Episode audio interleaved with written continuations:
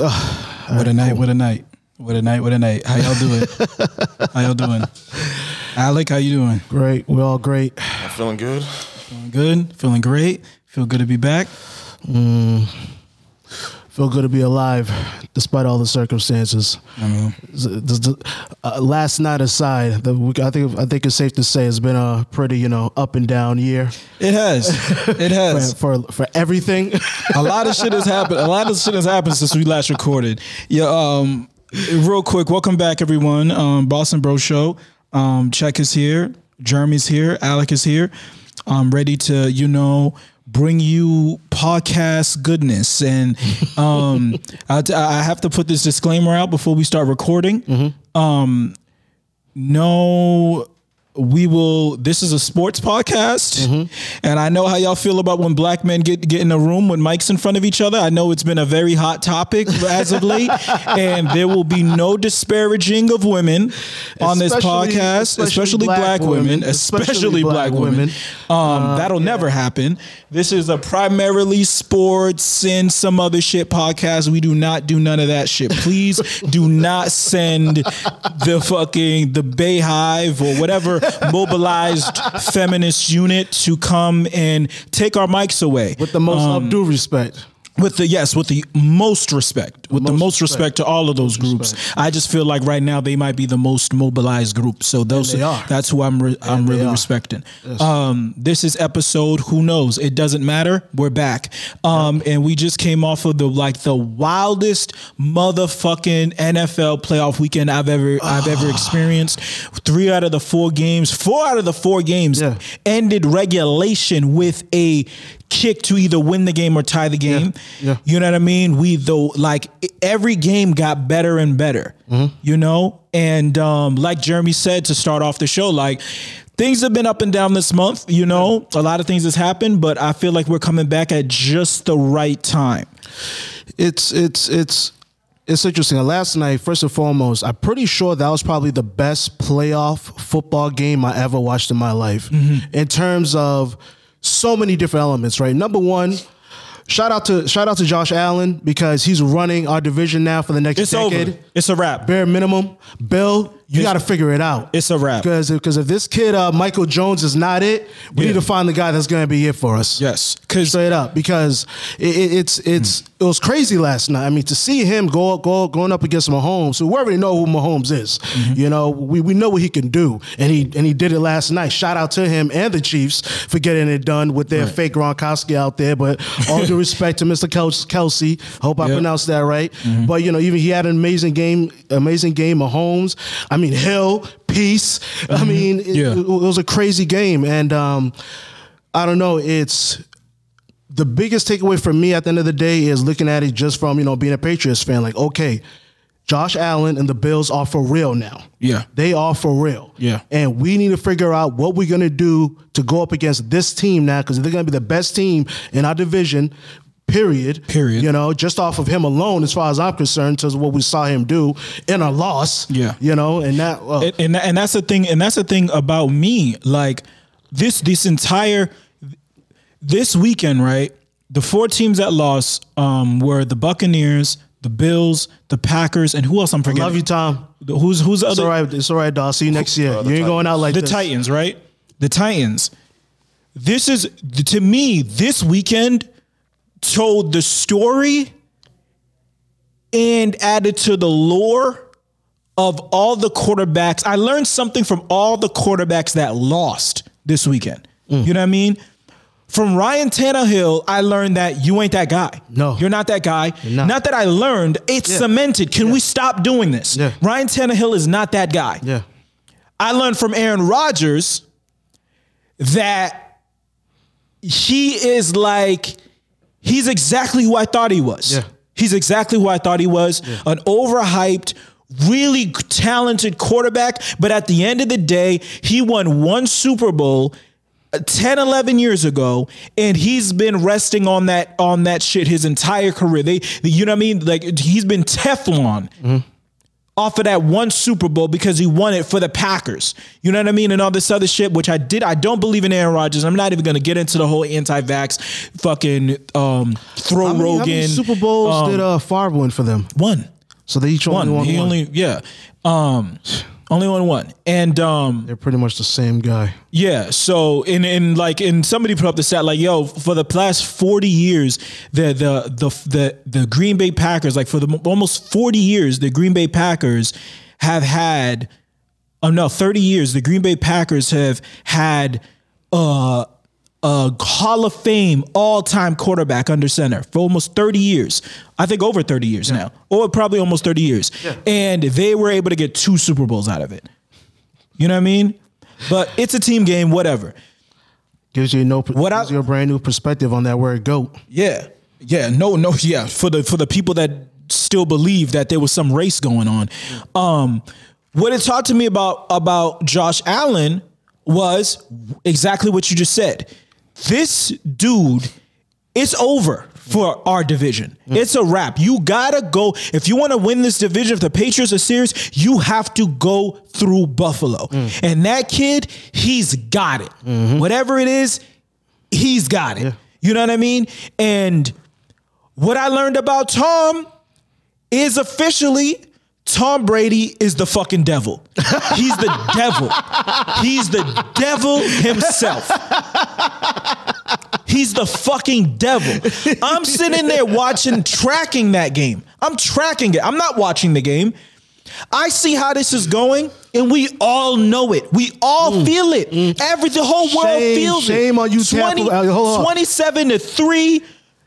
Like, go ahead. I was just going to say, shame on those Tampa fans, man, because I was watching the game, and I'm just like, the doubt and the fear that I could feel over the crowd when they were just getting quiet. Oh, my God. Quiet. Versus if I know if that same game was in Gillette, when he was playing for us, the crowd would have been litty because we would have known, like, watch this. Watch this. Watch this. Watch this. This game ain't over.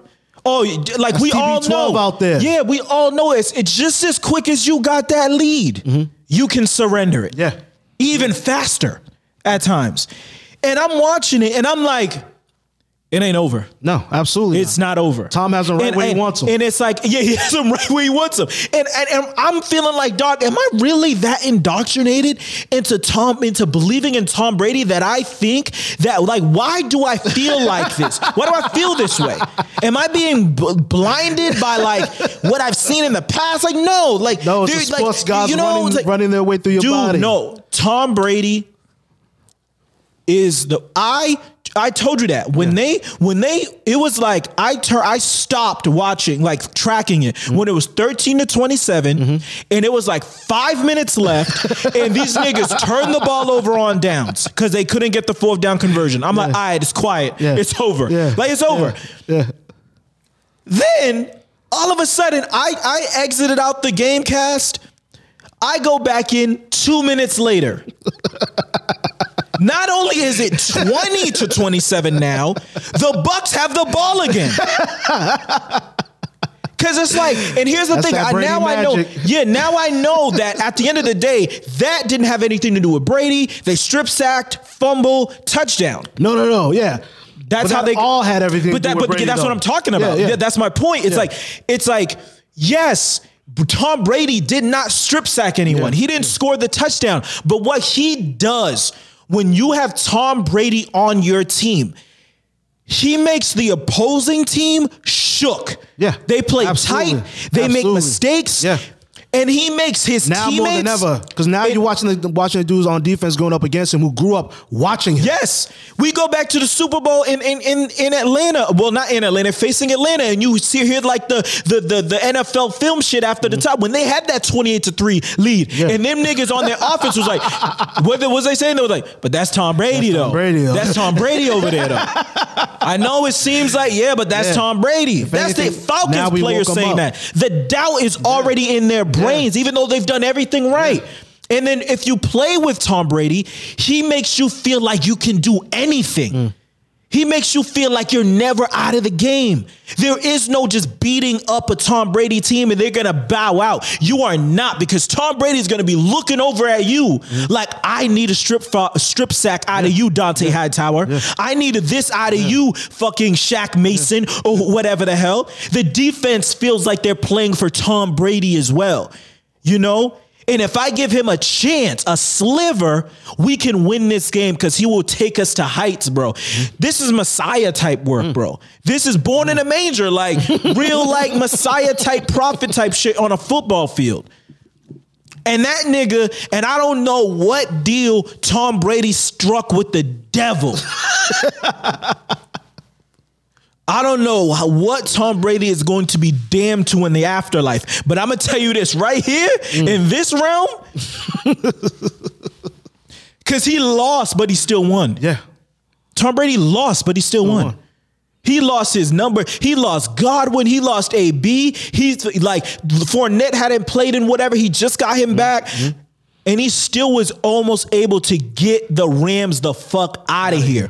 Fully healthy. Here. Everyone in cool. You know what I mean? You got Stafford. You got the end and all that. And he still almost got them niggas the fuck out of here. If Todd Bowles can just run a real prevent defense and stop Cooper Kupp from fucking running free for 40 yards. So everybody's monsters came back. You had Todd Bowles back. Who's what? Head coach of the Jets before? Yeah. Head coach of the Jets. Those fears came back to him for what Tom did to him. We was coaching over there. You had McVay, who's still walking around with the demons. Todd Bowles is his defensive coordinator. It was the Bucks defensive coordinator. Coordinator. Okay, I'll take that back then. Yeah. But either way, all these niggas got beef for Tom low key. Everyone, even the people on their team, like they've all like felt the wrath. You know, it's like, you know, when now the devil's on your side. When the devil, everything's fun until the rabbit got the gun. So you started tracking the game. We said it was when it was 27-13. I stopped, because I was tracking it the whole time. I couldn't watch it, but I stopped when it was 27-13, and it was 5 minutes left in the Bucks had just turned the ball over turned it over on downs. I'm like, oh, all right, now it's quiet. Now we're talking miracle on top of miracle on top of miracle, and that's exactly what happened. Now all of a sudden, and then when they get the ball and it's 20 to 27, you know they're gonna tie the game. They absolutely are gonna tie the game. You know, so it's like one of them shits. Like, you know, like it's one of those things. So it's like, it's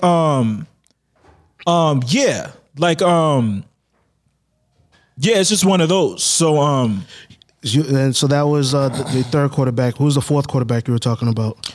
Oh, all the quarterbacks that lost. Pa, we're recording something right now.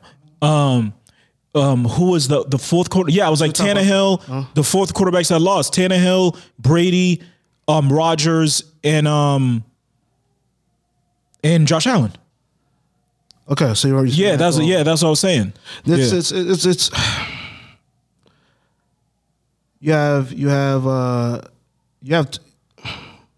I'm sorry, I'm just getting emotional right now thinking about Tom having to bow out. It's gonna be rough for him. Giselle, leave him alone. All right, not the time. Tom's gonna need a few days to think about it and figure out what he's gonna do. But I know he ain't going out like this. Yeah, he ain't going out like this. So with those four QBs. And those are the guys that lost, man. Yeah, we ain't talking about the people that won, that are still in it, you know, that are still writing their stories of this season. So we have Stafford going up against Garoppolo, and then we're gonna have Mahomes going up against Burrow. Let's run through those four QBs then. So those are four that won. Joe Burrow's. Exact same. Black people always throw an S on the end of shit. Like, like Joe Burrows. Really, those not Burrows? It's Burrow. No, it's just Burrow. Okay, Joe Burrow. All right, cool. Joe Burrow. And in the same breath, in terms of everything we said about Josh Allen, you've got it. You've got it. Yeah. And what it is, and he's got the weapons. He's got the weapons. Yeah. You know, shout out to Marvin Lewis. We understand what you're still built out in terms of a culture. It's unfortunate, but it is what it is. Them niggas won two playoff games in 2 years, and like that he couldn't do whatever, man. Whatever. Shout out to Jamar Chase and them boys. What I love about Burrows is you gotta keep in mind, this is his second season. And really his rookie season. Yeah.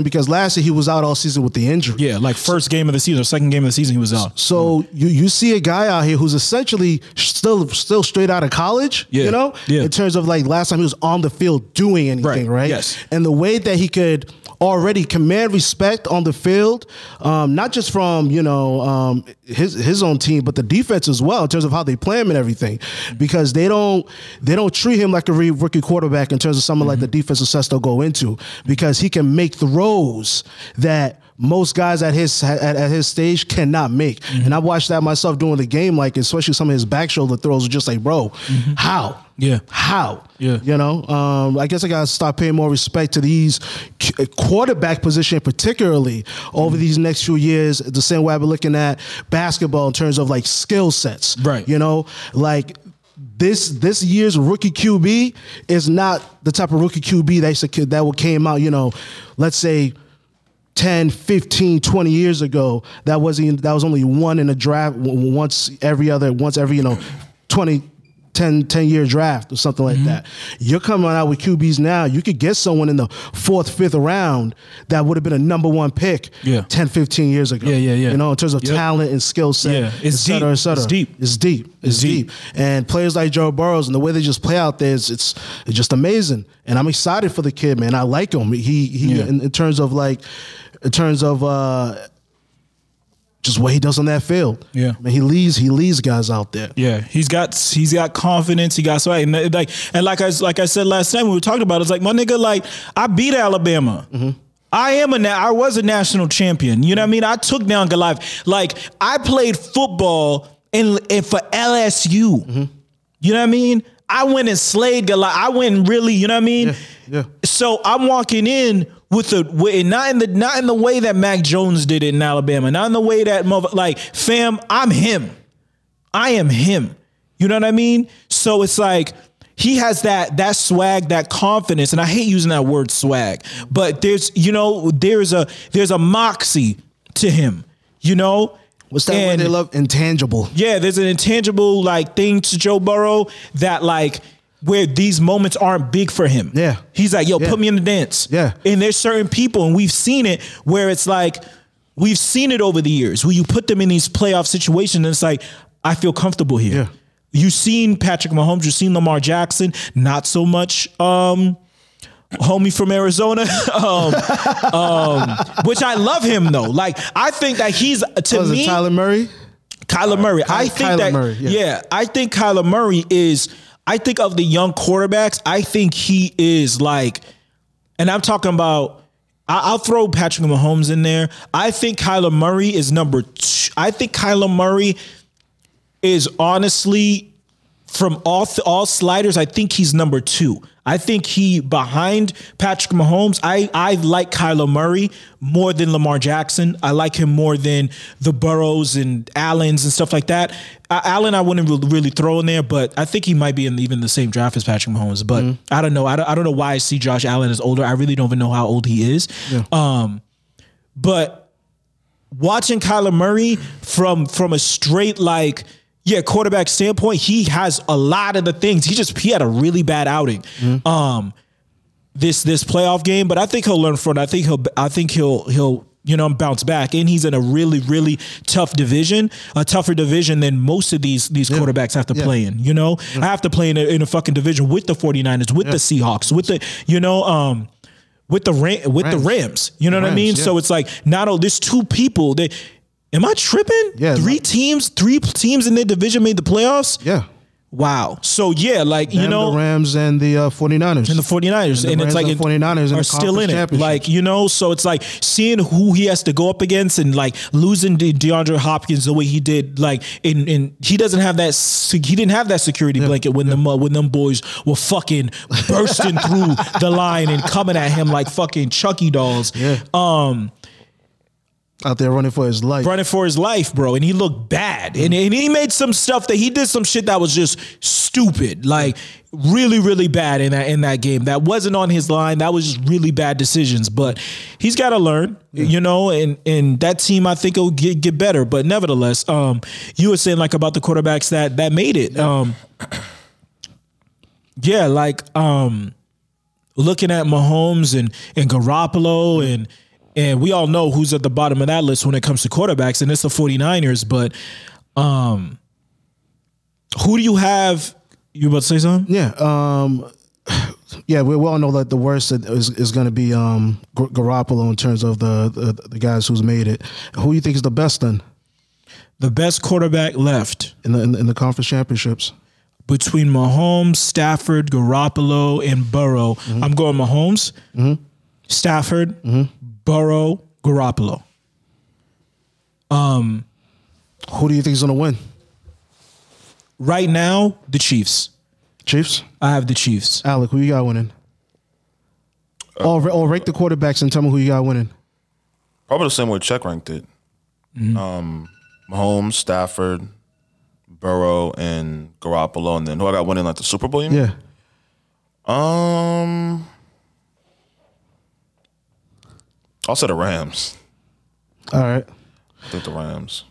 Do we have the Chiefs and Rams? Do you have the Chiefs and Rams going to the Super Bowl? Yeah, I'll say Chiefs and Rams then. Last night I had Chiefs and Rams going. Mm-hmm. And I had the Chiefs winning. Mm-hmm. But now today, upon reflection, I have the Chiefs and Rams still going, but the Rams winning against the Chiefs. I have... am I still ranking that the same as well? Yeah, and I'm ranking the QBs the same way you guys are ranking them right now. Now that we ranked the QBs, where do we rank the defenses? I'm gonna put San Francisco number one. Mm-hmm. The Bengals number two. Mm-hmm. And then I'm going to have Rams 3, Chiefs 4. Yeah, Chiefs definitely have the worst. That's for sure. Yeah. Last night showed it, nigga. God damn. Listen, man, Andy Reid, congratulations on another opportunity, but you're not that guy on defense. Yeah. You're not that guy on defense. Yeah. And I don't know what it is, because you'll hit it sometimes in terms of hiring the right defensive coordinator, mm-hmm. but you really need to re-up in that position. Yeah. And retool it and restaff. Right. It's ridiculous. And go out there and find some, like, I don't know, real talent. Like, ever since Patrick Mahomes has been out there, it's like their secondary has been like, their front seven is all right. They got some good rookies, and you saw him get them. They were getting at Josh Allen last night. Yeah. It's just Josh Allen's too nice. Yeah. They couldn't get him. But they sacked him like a couple times, but it was like, and forced him in some bad throws and whatever. But they don't have enough. But their secondary has been trash for as long as Patrick Mahomes has been fucking that quarterback. Yeah. You know, and I mean, they had Matthews out there, the honey badger that plugs up so many holes for them. Exactly, and he got hurt last night early in the first quarter. Yeah. So that's how the Bills' offense is really great, But they made them niggas look like all time. Yeah, they were breaking records because Tyrann Mathieu was out. Yeah. You know, but I'm sorry. You were saying you had the Chiefs winning, but now you have the Rams with beating. Yeah, I have the Rams winning because I think the Rams on offense and defense have it, and I don't believe in teams that. Well, I shouldn't say I believe. I haven't seen too many teams who play a better defensive game lose Super Bowls. You know, I feel like defenses usually tend to win out, whether it's the defense dominated all day and kept the team in the Super Bowl for them to win it in the end versus, hey, there was a moment where this team's best weapon is their defense, and their defense got that stop to win the game for their team, you know?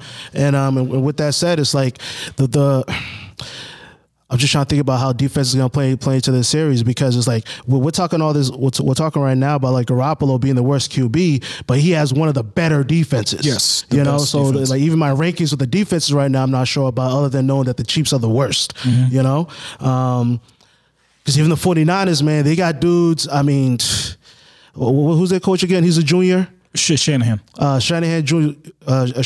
there. Like, yeah, Kyle Shanahan.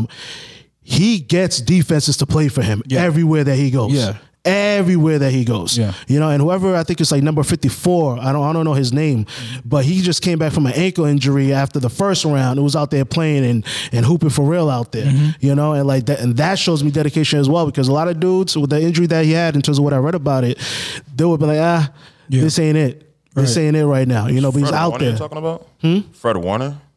I think it's Fred Warner. I don't know his name. He got an ankle injury in the first round when they whooped up on Dallas. Mm-hmm. I remember him being on the sideline. He was out for like the fourth quarter against that Dallas game. Yeah, man. That defense led by fucking Magabosa in them. You know what I mean? Like they're for real. Yeah. They're for real, and they know. Like, I'm all about teams that's why I have, like, I don't have the Rams making it to the Super Bowl. Mm-hmm. I have it a rematch of 2 years ago. I have it Chiefs Niners. Mm-hmm. And the reason why is because I'm always, when it comes to football, in all situations, in all sports, the team that I've grown to like pick and have confidence in is the people that are very staunch in what they do in situationally. Mm-hmm. We know exactly what we're going to go to. We know exactly how we want our offense to run in these moments. Mm-hmm. And even in the Chiefs that we saw last night, like we're talking about like predicting what's about to happen. Me personally, when how the Chiefs were, I thought that game shouldn't even gone into overtime. Yeah. You know what I mean? I thought the Chiefs, when they had that when that Tyreek Hill play happened, I felt like the Chiefs were going too quick. Yeah. Like, yeah. I wanted them to methodically move up the field, and then get it. And then, like, you left the Bills too much time, and then eventually the Bills left the Chiefs too much time. But crazy. I knew that the Chiefs had so much confidence that, like, we're going to score. It's not about that. It's just how we're going to score and how much time we're going to have left. When they were down, I was saying to myself, okay, I'm not even thinking about, you know, what the Chiefs are about to do right now. Right, I'm to thinking get the field goal. I'm thinking about what the Bills are going to do, because they're about to be down 4. Yes, you know? Exactly. While the Chiefs are down, you know, while the Chiefs are down 3 at the time. So. Yeah, and it's like with the... So when it's left with these 4 teams, who are the 2 teams that I think are way more confident in knowing... This is our team. This is our personnel. Mm-hmm. This is how we do things. Mm-hmm. This is how we win games. This is what, if we're down, this is what we're going to do. With the situational football, this is what we're going to do. It's the Chiefs and the Niners. Even though I do love the Rams have a ton of talent on both ends of the field. They've been to a Super Bowl. And all that. But the Niners... The Niners have as well. Yeah. More recently. Yeah. You know? So correct me if I'm wrong. Yeah, more recently, because I'm flipping those years. It was like Patriots, Rams, and Chiefs Niners. That was the year after. Yeah. Chiefs Niners was the year after, right? So it's like they know, a lot of people on that team know exactly what they're doing. The Rams outside of Aaron Donald, they are a different team than the one that was in the Super Bowl with, that played the Patriots. Yeah. Ramsey wasn't there. Yeah. OBJ, Cup, Von Miller. Yeah. Like they, like even Stafford. Like this is a new team. So it's like I don't step with that same confidence when I look at the Rams. Yeah. Like, oh, they were in the Super Bowl. Like, yeah, they were, but not a lot of those same people were there. And you know, so. So the way I look at them is just very much like a new team to me, even though they have the same coach or whatever. So I feel like the 49ers can go in there and do what the 49ers do, and have shown me that they do for the past 3 years. They didn't make it to the NFC Championship last year. I mean, a whole lot of things, but like Jimmy Garoppolo couldn't stay healthy. They were like blah blah blah blah. Like he always can't stay healthy, and whatever. But this is, to me, these are 2 teams that are getting it right again, and they're going to meet in the Super Bowl again. And I think the same thing is going to happen. I think the Chiefs are going to beat them, because I don't think after Patrick Mahomes lost last year, I don't think that nigga is going to lose. Like, I think the best player in all these teams is Patrick Mahomes. Yeah. And Kelce and Cheetah, them niggas, they want redemption. And they're not going to let anybody stand in their way. Yeah. And with that, thinking about the impact that was in Honey Badger has for them as well. He's probably the best defensive player in the Final Four in terms of impact on team. Outside of Ramsey. Well, but even you're right. Impact on team. If you lose Ramsey, that don't mean that their defense can't even function. Yeah, you know what I mean. But they lose Mathieu, and that's it. Yeah, it's everything. He's the quarterback. Their secondary is done. Yeah, he's the. Yeah, their secondary is done, and their front seven, especially at the linebacker position, is has to make a lot of adjustments because he comes down a lot for pressure. You know, especially in terms of their schemes when it comes to blitzes and stuff like that. Yeah. So you have 49ers, Chiefs. Y'all have Chiefs Rams. Yeah. Yeah. We have Chiefs Rams. Okay. All right. And y'all both have, and I have the Chiefs winning Super Bowl. You have the Rams winning the Super Bowl. You have the Rams winning the Super Bowl. I have the Rams Super Bowl. Okay, so y'all are heavy on the Rams, where I don't even think the Rams are going to be there. Yeah. You think the Rams are going to win it all, and I don't think the Rams are going to be there. Yeah. Okay. All right. Definitely. We'll see. We'll see fucking next week. You know what I mean? We'll run this shit back. All right. So I know it's the elephant in the room. Mm. Do you guys want to talk Celtics at all? Absolutely not. But for the people, this show isn't about me. Yeah, what I was told. So so let's for the people. What the people demand. So what the people demand. Hold on. Let me read. Like interestingly enough, like let me read this. This thing. This stat for you actually, and see what you guys think about it. So we don't have to like go into it like motherfucking. Like what do we? Shout out to Jason though. I heard he dropped over 50 last night. Yeah, he did. He dropped 50. Yeah. 51 and 10. Yeah. Jalen and Jason are the only teammates to ever drop 51 and 10. Yeah. So let's break that up. Yeah. Oh yeah. They don't play well together. They don't play off of each other. They don't run plays with each other. Like, yeah, which shooting guard and small forward do that? Like, you don't see Kawhi and PG doing that. Yeah. They don't, like, but they are a successful team. Yeah. Like, granted, I hate to compare team motherfuckers to teams that haven't won championships, but it's like, why does that work? But this all of us, like, I could go all day. Yeah. I could go fucking all day about these fucking idiots. Yeah. But let's. Let's see what y'all think about this. Boosted by the fourth best defense in the league, the Celtics now have the NBA's sixth best net rating in January. Mm-hmm. Boston is once again in the top ten scoring margin. The reason their .500 remains that they're 4-12 in games decided by 5 or fewer, 20-12 in games decided by 6 or more. To that, you say what? So ultimately what they're saying is, hey, this is a really, really good team, and their record doesn't justify these stats we have here. But a key stat is when the game's close in the end, they lose. Versus if it's a 6-point difference situation, they win. Yes. So all this means is, going back to the bubble, when we started this podcast, they were in the bubble, right? And we don't even need to. I remember going over stats of when the Celtics lose, they lose close. When the Celtics win, they win big. Yeah. If it comes down to the last few minutes, you can almost guarantee it we will lose. Yeah. 100%. Yeah. And nothing has changed. And it's like, and that's why the Celtics, and that's why it gets us to not even want to fucking talk about them, because they get us so frustrated. It's not because they're a bad team. They're a good team that does one thing terribly. And the one thing that has changed from the bubble to last year to this year is that has stayed the same. But the one thing that hasn't stayed the same is our defense has gotten better and better. Yeah. And it's like, that's exactly what Ime was talking about. That's exactly what Ime Udoka was talking about when he took the job. He was like, when he said that, yo, sorry, Brad, but like, yo, our defensive rating is terrible. Like, I'm going to get this team to play defense. Yeah. And they are playing defense. Yeah. So for those people that, like, want to fucking blame Ime, break up Jalen and Jason and all that, like, dog, like, number one, I can tell you don't watch the games. Yep.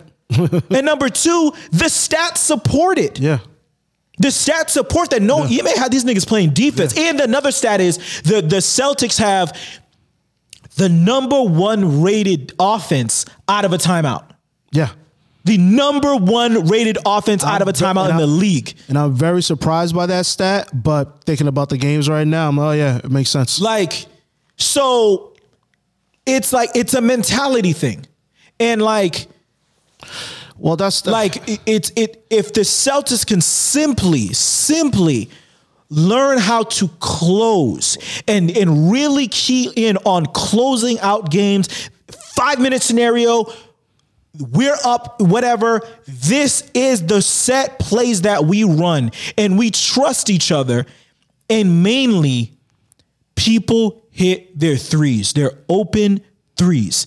The Celtics are in the bottom of the league when it comes to 3-point percentage. I think we stand as a team at about 33%. Jason Tatum is at shooting 30%. Mm-hmm. And Jaylen Brown is shooting 36%. Mm-hmm. So he is above average shooter on our team, while Jason is not hitting his threes. As you saw the leading up, he had missed 20 straight threes until he hit fucking 8, hit a career high 8 threes last night. Yeah. So it's very much like the problem with the Celtics is their mentality. Like, when they, if Jason hits his clip of 3-point shots, that would bring up our shooting percentage, our 3-point shooting percentage overall. He's shooting a career low, and if he just hits his threes, we aren't this team. And if we can, we have Josh Richardson shooting over 40% from three. Yeah, Grant Williams shooting over 40% from three. They both are at 40%. Mm-hmm. We have to figure out a way, and I have my ideas, but I would love to hear y'all because I've just been talking for too much. We have to be able to hit our open threes. We have to get these. We need to get Schroeder, Pritchard, Neesmith, Langford, Al. Like, they have to hit their threes. But I'm sorry, I've been going on too long. So I think in terms of directly dealing with the 3-point situation, I think one of the issues in terms that drags our overall percentage down is we take too many contested threes. The funny thing is about that. I don't mean it, but it's like we shoot one of the lowest in the league. We already, our overall shooting percentage is 33%. We're in the bottom of the league, bottom 5 of the league. But also our shooting percentage on open threes is at the bottom of the league. Repeat that. Like, our shooting percentage overall is in the bottom of the league, but also our shots when they are uncontested is in the bottom of the league. So we take a lot of shots that are contested. No, we miss a lot of uncontested threes. Okay, so we miss a lot of wide open threes. Yes, yeah. Okay, and what's the percentage of 3 points when they are contested?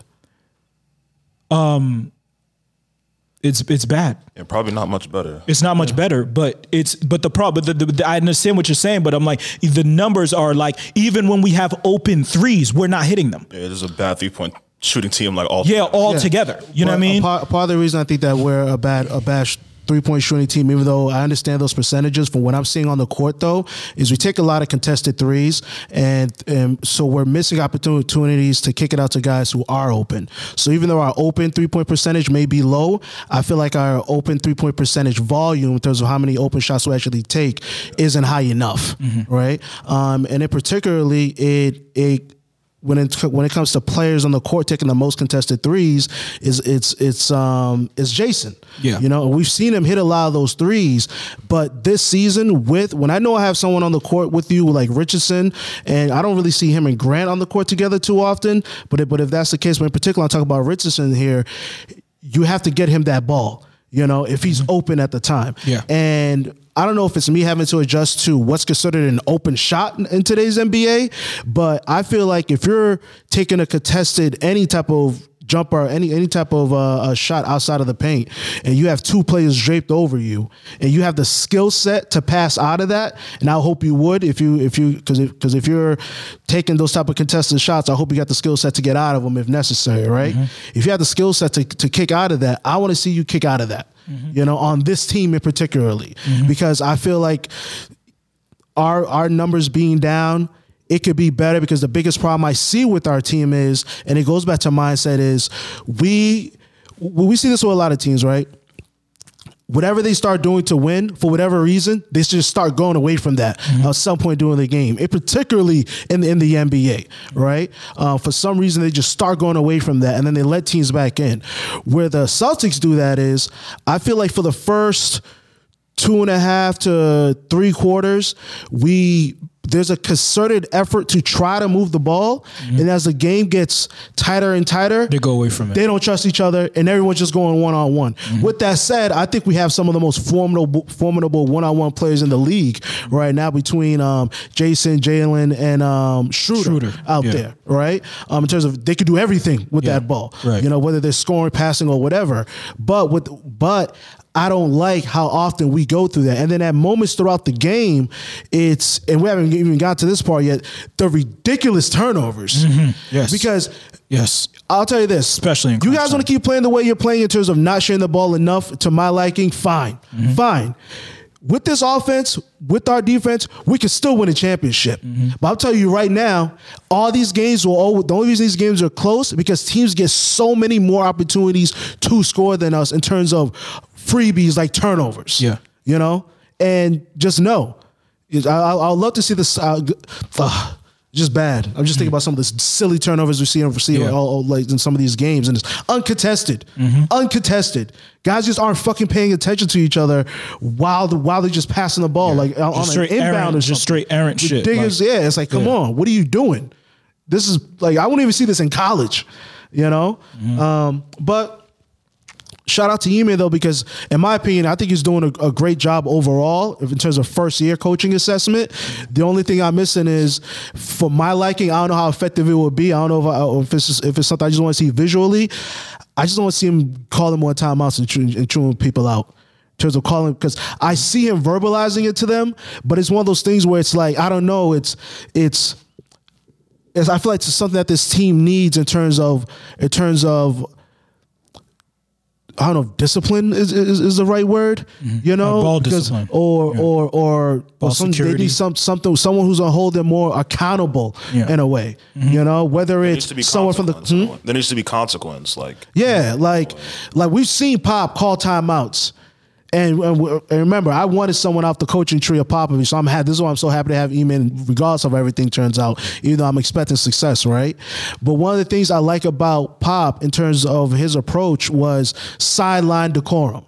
Mm-hmm. And he was, to me, basically the opposite of Brad, which is something I hopped on a lot with Brad, right? Yeah. And that sideline decorum, whether it's with the refs or with the players, they're both going to be rated a little differently. But with the players, like, there needs to be that moment of like, yo, this dude's willing to almost basically sort of embarrass us in a way, and or what's really doing is calling us out on our bullshit on the court. You don't, right? But it is embarrassing in a way. I guess that's what I'm yearning for in terms of the fanatic side of me. Yeah. Yeah, but it's just like, but what I really want is I want to see a more sense of accountability. Like, look, y'all keep doing this. We keep doing this. Like, what are we doing out here? And it's like, you know, I've seen. But it's that's like, last thing I'll say is I would love to have that type of content, though. Like, what are the coaches actually saying to these dudes on the sidelines? Versus a little snippet they'll give us. Motherfuckers was trying to kill Ime when he said another thing in the post game and shit, like about like Ime like criticizes the fuck out of them. Mm-hmm. You know what I mean? Openly. Yeah. And people are like, yo, this is the first year coach. You can't be, you know what I mean? Like, you're a rookie coach. Da-da-da. I'm like, we're like, no, nigga, that's exactly what this team needs. And that's exactly what this team respects. You know, and that's what the fuck they need to hear. So in my brain, I'm like of the mindset, like that nigga's probably saying worse shit to them. You know what I mean? Like, but who knows? But like, you know, it's, I feel like this team, it's missing pieces. It's a mentality thing. And the overall roster is missing pieces because of the cleanup. That it's because of Al Horford. It's because of Al Horford and his contract. And we're paying Al Horford $30 million to be 36 years old. No disrespect to 36-year-olds. You know what I mean? He's hooping this year, too. Huh? He's hooping this year, too. He's all right. I mean, is he $30 million hooping? Yeah, see, that's what I mean. Like, you ain't $30 million hooping. Yeah, you know what I mean? And it's like when you have someone like that on your roster that takes up so much of the cap space, that's $15 million we could be paying to two motherfucking shooters. Yeah. Two motherfuckers that, like... Niggas that we were talking about, yo, trading for Sabonis, right? Yeah. Sabonis only makes $18 million, bro. Yeah. That nigga makes $18 million a year, bro. And we're paying Al Horford 30. When's the trade deadline? The trade deadline is in February, but it's like the reason why we can't trade Al because getting Al was the whole point was that we can, which contract do we think is going to serve us better? Paying Kemba Walker $30 million and paying Al Horford $30 million. And it was the right move. It's as we can see, you know what I mean? But like, cause defensively we were able to just send right the fuck back up, you know, and Al gives us what he gives us. But with that, we're going to have to fucking walk around with a fucking knife in our side the whole time, knowing that we're going to have to eat this shit for a year. And then next year, he's only guaranteed almost half of that. You know what I mean? So it'll give us more cap space and it'll be a movable contract, an expiring movable contract, blah, blah, blah, blah. Whereas Kemba's wouldn't have done that. We would have had to buy Kemba out, and that still would have been a cap hit against us. You know what I mean? Which OKC clearly could eat. I mean, we couldn't. But it's like, until we can actually gain that flexibility in the offseason to bring in somebody, where we can still keep Al, you know what I mean? Because he ain't going to be fucking, you know, we can still keep Al at like 14, 15 million, but we'd be able to now bring in a person that is a bona fide. I don't need Bradley Beal, nigga. Yeah. I don't need, this team doesn't need Bradley Beal. They need someone that Jalen and Jason know that we can kick it to, and they're going to bury 42% of those threes or those open shots, and they can handle. We don't need them to handle the ball. We got enough ball handlers. We just need you to hit your threes and rebound the ball when you can and defend, you know? And there's plenty of players like that in the league that do not even command $15 million. Yeah. You know? It's just that we can't even get those guys. Yeah. Dennis Schroeder, we're paying him $5 million. Yeah.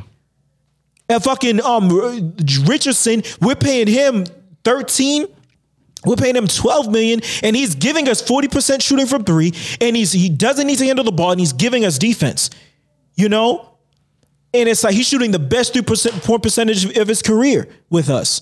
And it's like, goddamn, man. But I just feel like overall, I feel like with the Celtics, and I'm talking a lot, I'm sorry. I just feel like people, it sucks to watch the Celtics because we are in the middle. This is the number one place you don't want to be in the NBA, is in the middle.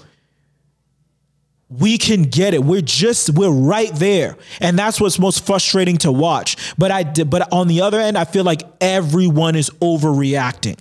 They're overreacting to, number one, who the fuck did you think that this team was going to be going into this season? Did you think we're a championship team? No, I did not think we were a championship team going into this year. So, and number two, with all the things that's going on with COVID, how it's hit this team and hit every team in the league, the Celtics are, if the Celtics go on a 5-game win streak, they jump from the 8th seed in the league to the fucking 2nd or 1st, in the East. The Bulls that have been killing it, they've lost 7 of their last 8 games. Down a lot of injuries. And so have the Celtics. You know what I mean? And that's what I mean about that's why I don't give the Celtics a pass for their injuries and COVID and all that. And I'm also not giving those other teams that those passes either. You know what I mean? Because at the end of the day, when the Celtics played the Bulls, nevertheless, The Celtics are 1-1 with the Bulls. The Celtics have beat almost every team of these motherfuckers that are at the top, mm-hmm. with the exception of the Nets. Mm-hmm. You know what I mean? And that's on both sides of the league, both sides of the conferences. So they split games with almost all of them. So it's like, I'm not giving the Celtics the credit for injuries and COVID, and I'm not giving the Bulls a Bulls an excuse for injury and COVID at the same time. So it's like, with everything all accounted for, all these teams in the East are all bunched up, all of them. One of them goes on a 5-game win streak. They go from the 7th seed to the 2 seed. You know what I mean? So at the end of the day, all these teams are pretty much evenly matched. All of them. And people are overreacting. People are like the sky is falling. Mm-hmm. And it's like, look at the Celtics. You feel like they're so fucking bad. Look at the rest of the Eastern Conference. Yeah.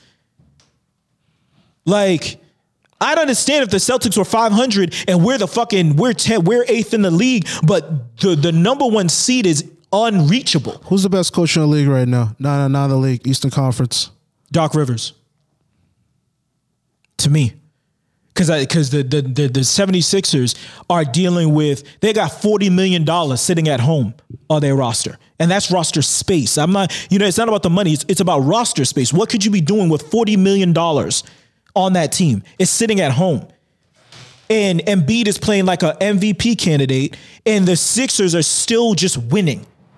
They're still playing really good, with all the sliders, all the COVID shit. They still, no other team in the league got $40 million sitting at home, other than the Nets. I think you know what I mean. But the Nets did, or they have a half now. Is that right? Budenhauser, that's his last name. The Bucks coach. Bucks coach. That's the Bucks coach, right? Mm-hmm. Yeah, Mike Budenhauser or something like that. I would say he's probably the best defensive coach in the Eastern Conference. The best head coach in the Eastern Conference. Tibbs is still the best defensive coach to me. No, just think about it right now, because what's gonna be the separation come playoff time is gonna be, well, the coaching then. Yeah. Who can get their talent to play better, yeah. to execute better. So that's going to be the difference at the end of the day come playoff time, because this is the NBA we got to adjust to. Is every team's going to have shooters. Yep. Every team's going to have defenders. Yep. Every team's going to be the same height. All this stuff is going to be tall, athletic people. LeBron is the first mold of the way that the league is now. Yeah. And it's going to continue to move forward in this direction for a while. 6'9 plus, can handle the ball, can defend all 5 positions, it can score and get better year in and year out. Mm-hmm. And the modern era of it is Giannis. Is that? Yeah. Giannis right now, having an amazing season, Like, well, we'll see. Like, you look at the Celtics are 24 and 24. The Nets are 29 and 17. The Bulls are 28 and 17. Those are their range around, those are the top 3 seeds in the East. And it's like, you go on Dallas legit, right? Dallas was playing shitty, absolutely shitty. I think them niggas was like under 500 for a little part of the game. The Dallas won 7 of their last 8 games. Now they're 27 and 20. And now they're the 3 seed and now they're the 5 seed in the Western Conference. Mm-hmm. And that's with a much bigger gap. Yeah. Their top of their conference is 36 and 9 and 34 and 13. The top of the Eastern Conference is 30 and 17, mm-hmm. 29 and 17. And that's another thing too about how many games have been played, because there's a lot more teams that have, and it will play a thing, because a lot of teams that had games canceled, they're going to get locked in at the end of the season. Yeah. So if you can get your team together, those other teams won't be playing, and you have an opportunity to just log wins. Yeah. While, you know what I mean? Yeah. While these other teams are winding down for the season. You know, so it's like, So you have a better position. It's really going to be an advantage, because you're going to see, okay, how many games, what's our magic number now? Yeah. So we know exactly how many wins we're looking for now. It's all about just getting in. Yeah. And the Celtics go, yeah. So, but last night's game in particularly, again, I didn't watch it, but some of the key things I'm gonna look for today when I look at some the highlights later and read some of the articles is Marcus Smart was back, and just seeing our team while he was out, just showed me, just reminded me of everything that he does for us and why he's so important. Even though of all the guys who've been struggling, percentages aside, I think he misses the most wide open threes out of everyone. Mm-hmm. And with the volume of threes he gets to shoot, it's concerning. Yeah. Imagine if that was someone that shot at a better clip than him, getting that open three. And I want to, one thing I did see, even though we struggled without him, I want to see Dennis starting more games than him. I always said, you said at the beginning of the season, like, I don't like Marcus Smart starting. I just don't. And I want to give him a shot, and I've seen it now. And because one of the problems that we have in terms of, even though it isn't his fault that at the end of the day we're not moving the ball enough, even though he's our starting point guard, but with the type of decision-making, when I see Schroeder out there with the starters, I just feel like our offense runs better with Schroeder. It's faster. It's more attack-heavy because he attacks so much and is a far better just offensive player than Marcus. And there isn't that much of a drop-off in terms of the intangibles to me of him versus Marcus. But it's great to have him back. It's great to have him healthy. And I think if we could start incorporating him more as our number one guy coming off the bench, that's going to be the type of change that will really help this team in terms of us having a better flow, man. Yeah. Like, because record aside, I don't like watching us play. I don't like the brand of basketball. I don't like it. And again, it's year one with Ime, so this is a knock on him. It's just the way that we play and the way I keep watching us lose these games. And it's like you said, this goes back to the bubble. And you could even factor in was it the year before that we made it to the conference finals? No, we didn't. That was the last year with Kyrie, and we got eliminated in the second round by the Bucks. So it was the year before that one then. The year before that, we that was when we were in the Eastern Conference Finals. Kyrie wasn't there, but that was Kyrie's first year with us. Kyrie and Gordon's first year with us, right? I thought it was their second year. That was their second year. The ultimate point I'm trying to get to is that we've been seeing these same problems for more than two seasons now, right? And it's a problem, and we need to address it and just move the ball more, be more, sacrifice more. That's what we need. Players to really be on some look. Every shot should be an open shot because we have the type of talent where trust shouldn't be a factor. Everyone you're kicking it to has proven to me at this point they can hit shots, they can shoot, they just need more opportunities.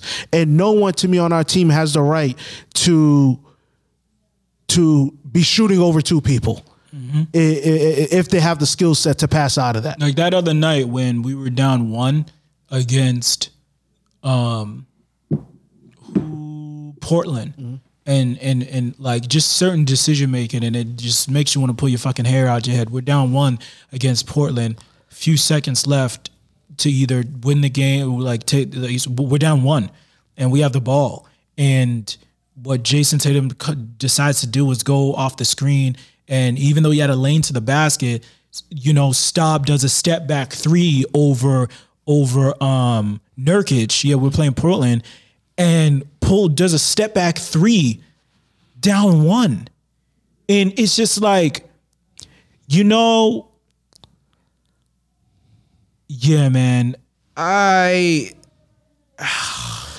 there's just moments like that, huh? Question, right? When they make, that's how I get so upset when they make those type of shot attempts, even in the first quarter. It's I don't want that mindset hero ball at all. Yeah. That hero ball shit. Yeah. And that's the other thing. It's like the other reason why I'm like, if motherfuckers really watch basketball, like this ain't new. Like I've seen teams do this. Like the Celtics did this. The old 2010 Celtics did this shit. They would blow fucking leads all the time. Yep. And sometimes, most of the time, they would still just win the game. Yeah. But they would blow fucking leads, and they wouldn't close the way we know they can close, to a point where, like, that shit we talk about when Phil Jackson said in Game 7, this team, we down 13, but this team blows more lead than any team in the league.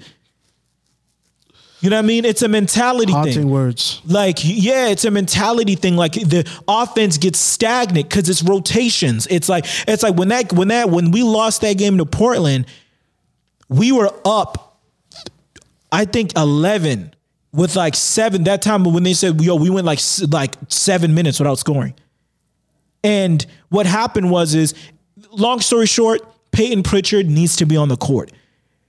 The reason why he needs to be on the court, because the biggest issue with our team, especially down the stretch, is with spacing. Mm-hmm. We space horribly because they know that teams lock down in the zone in the fourth quarter, and they know that motherfuckers are not going to hit open threes. Mm. They're not going to hit their open shots. And that's why when they double... They know that they can double Jason. They can break the zone, double Jason, because you know Jason is going to take the ball and dribble too much. And there's spacing is going to, because Jason's going to move from one side of the court to the other side of the court, which forces everyone to move around. And they know that at the end of the day, these people moving around the perimeter, the only one that's a real threat to hit a three is JB in this situation, because he's the only one that will just, if you pass it to him, he will just pull up and shoot. Everyone else, they will take it, think about it, and then, you know what I mean? Like too much hesitancy. It's too much hesitancy. Oh, it's not free. It's not flowing and all that shit. And Peyton Pritchard, we got that lead in the fourth quarter because Peyton Pritchard was on the floor and they had to respect him. Yeah. They had to respect his shot.